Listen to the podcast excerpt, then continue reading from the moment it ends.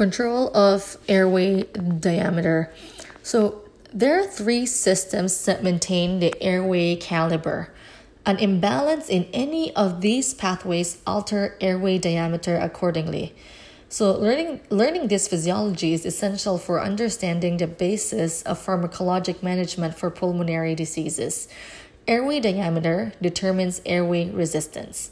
So smooth muscle relaxation increases airway di- diameter, decreases airway resistance, improves airflow.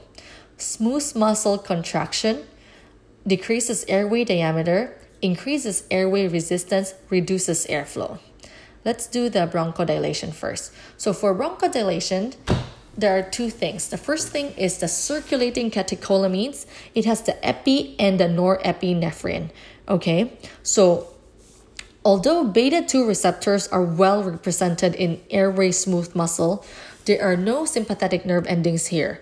Instead, these receptors are activated by catecholamines circulating in the systemic circulation. So that was the epi and the norepi.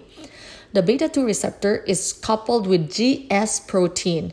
Activating activation of beta 2 receptor turns on the GS protein and this activates the adenylyl cyclase.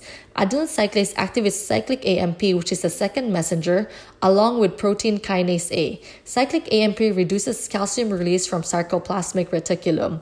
In turn, this reduces smooth muscle contraction and promotes bronchodilation.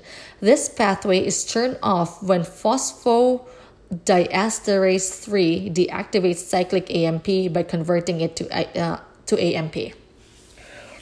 The next pathway for bronchodilation is the nitric oxide pathway. Nitric oxide is a potent smooth muscle relaxant. Non cholinergic parasympathetic nervous system release vasoactive intestinal peptide or VIP onto the airway smooth muscle. This increases nitric oxide production. Nitric oxide stimulates cyclic GMP, which fosters smooth muscle relaxation and bronchodilation. The third pathway is for bronchoconstriction. So, parasympathetic nervous system, the vagus nerve, cranial nerve number 10, supplies parasympathetic innervation to airway smooth muscle. Cholinergic nerve endings release acetylcholine onto muscarinic 3 receptors. The muscarinic 3 is coupled to GQ protein. Muscarinic 3 receptor activation turns on the GQ protein and disactivates the phospholipase C. Phospholipase C activates inositol phosphate 3. This is a second messenger. IP3 stimulates calcium release from sarcoplasmic reticulum, which increases calcium, activates myosin light chain kinase, activates myosin light chain kinase. Okay. Um, and this enzyme enables the contractile mechanism bronchoconstriction. This pathway is turned off when IP3 phosphate deactivates IP3 to IP2.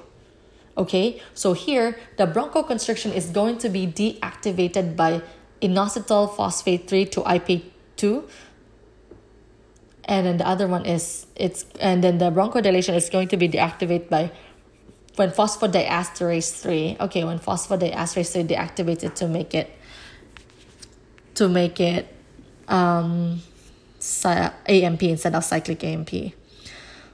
There are other mediators of bronchoconstriction, like mast cells are highly concentrated in smooth airway epithelium. Coughing, allergy, infection activates IgE, cytokines, and complement, which in turn amplify the inflammatory response. Non-cholinergic C fibers, on the other hand, releases chemicals to promote bronchoconstriction. So mast cells, what are the examples of mast cells mediator? These are the histamine, bradykinin, prostaglandin, D2 and F2, leukotrienes, platelet activating factor. And for C fibers, the example or the mediators here are substance P, neurokinin A, and calcitonin.